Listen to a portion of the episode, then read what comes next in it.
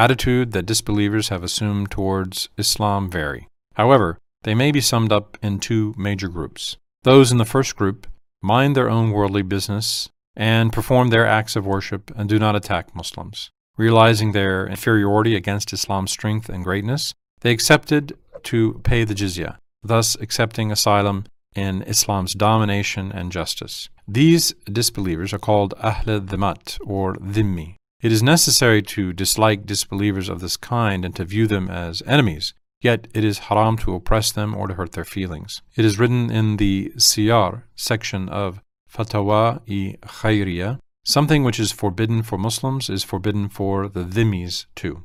Fornication, eating in public during Ramadan, violating the fast publicly, dancing, music, interest, a percentage of which is a percentage of sum of money loaned to someone or borrowed from someone, uh, going out uncovered are forbidden for the dhimmi as well as the Muslim.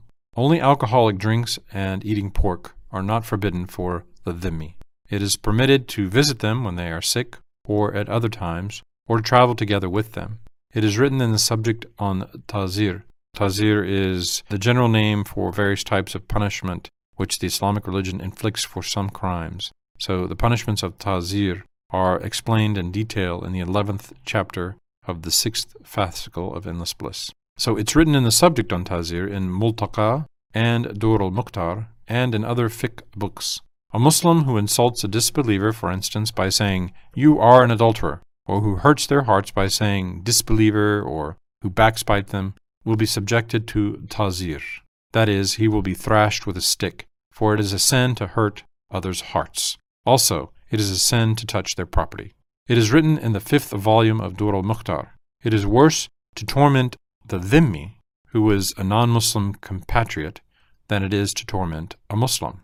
To mistreat and torture an animal is worse than doing the same to a dhimmi. It is permitted to greet the dhimmi and to shake hands with him in order not to hurt him. The case is the same with greeting a sinner who commits sins publicly. The book Bariqa says, while explaining the disasters incurred by one's own hands, right, reads, It is permissible to kill ants that do harm to man and his food, provided they will not be tormented or thrown into water.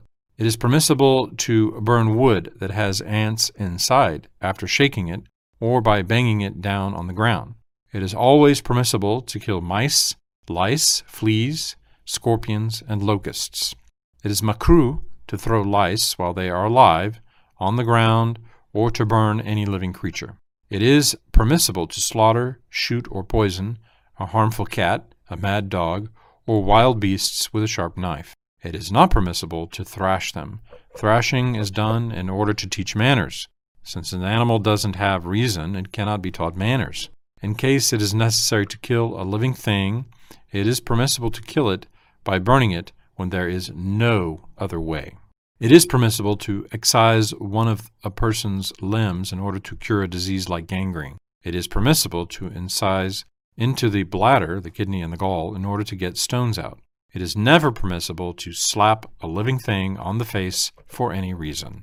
As for the second group of disbelievers, they cannot stand the brightness of the Islamic sun. They try to demolish the Islamic religion with all their forces and negative propaganda through media. These poor people do not realize that to eradicate Islam from the world means to deprive people of happiness, comfort, safety, and to expose themselves and all humanity to disasters and troubles. In short, it means to cut the ground from under their own feet. Allah Ta'ala, by declaring, in order to avoid suffering and the attacks and torments of disbelievers, and in order to enable them to attain endless bliss, work as ceaselessly as is humanly possible. Make the most perfect media of war. This is declared in the 60th ayat of Surah Al Anfal, and this commands us to honor these disbelievers by helping them to become Muslims, or not to meddle with the daily work or the acts of worship of those who yield themselves to Islam's protection by accepting to pay the jizya.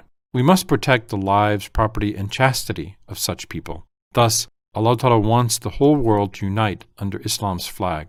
He wants everyone to have Iman, belief, and to love one another. He commands us to establish a justice that will include all those who persist in disbelief, even though they understand Islam. We must endeavor to provide comfort for all people, for animals, for the living, and for the dead. and for all beings. Escaping hell in the next world is peculiar only to those who adapt themselves to Hadrat Muhammad salam. All the blessings in this world, all inventions, all degrees, all branches of knowledge will be available in the next world on the condition that one has followed the way of Rasulullah. Otherwise, every good deed done by those who do not follow Allah's Prophet will remain in this world, causing their next world to be destroyed. That is, it will be nothing but an istidraj, disguised in goodness. As a matter of fact, of all the useful and auspicious deeds in the world, the one which Allah Ta'ala likes best is building a jami, or mosque. There are hadiths explaining that building a jami will bring about countless blessings. Nevertheless, Allah Ta'ala declares in the 18th ayat of Surah Al-Tawbah, it is not permissible for disbelievers to build a jami. It is not a reasonable and useful activity. Their building a jami and all their deeds which they like will be useless for them on the rising day, and since they do not adapt themselves to Hadrat Muhammad salam, they will go to hell and will be punished with very bitter torments eternally. He declares in the 85th ayat of Surah Al Ali Imran, Allah Ta'ala does not like or accept the religion of those who wish for a religion other than the Islamic religion, which has been brought by Hadrat Muhammad. He who turns his back on the Islamic religion will suffer a great loss and will go to hell in the next world. A person who worships for thousands of years spends his life purifying himself and becomes useful to those around him with his beautiful manners and the tools he has invented will not attain the endless bliss unless he adapts himself to Hadrat Muhammad. Allah Ta'ala declares in the 13th ayat of Surah An-Nisa, those who ignore the commandments of Allah Ta'ala and His Prophet Hadrat Muhammad salam, those who dislike the commandments and who say that they are not compatible with the century, with science, that they do not suffice for modern needs, will not escape the fire of hell on the day of judgment. There is very bitter torment for these types of people in hell. This world is a field for the next world. How unfortunate and stupid are those who, instead of sowing their seeds, eat them, thus depriving themselves of reaping much fruit. They do not prepare for that day on which siblings will avoid each other, a mother will disavow her children. These people will be wrong in this world and in the next, and will repent in the end. He who is reasonable looks on this world only as an opportunity. During this short term, instead of enjoying worldly pleasures, he sows seeds by doing auspicious deeds, the ones which Allah Ta'ala likes, and thus gathers the many blessings communicated in the Ayati Karima Allah Ta'ala will give infinite blessings for the auspicious deeds and worships done in this short life, and He will eternally torment those who do not follow His Prophet and who dislike Islam.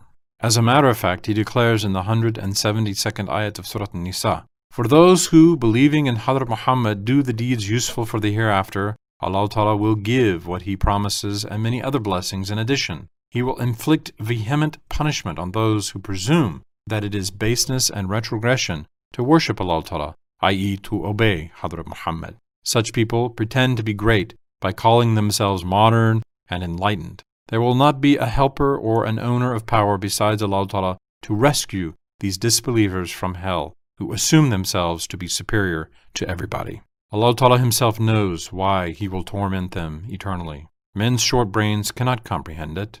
For example, He commands various punishments for the murders done in the world. No man can understand the reasons, the ultimate divine causes in them. Likewise, he will torment unbelievers eternally for such a transient, short period of disbelief. If a person attempts to rationalize all the commandments in the Quran al Kareem and all the rules of the Ahkam Islamiyah within the scope of the human mind and tries to make his mind justify them, he has not understood or believed in the highness of the rank of prophethood. We should not read books that try to explain Islam by making it believable through reason and philosophy.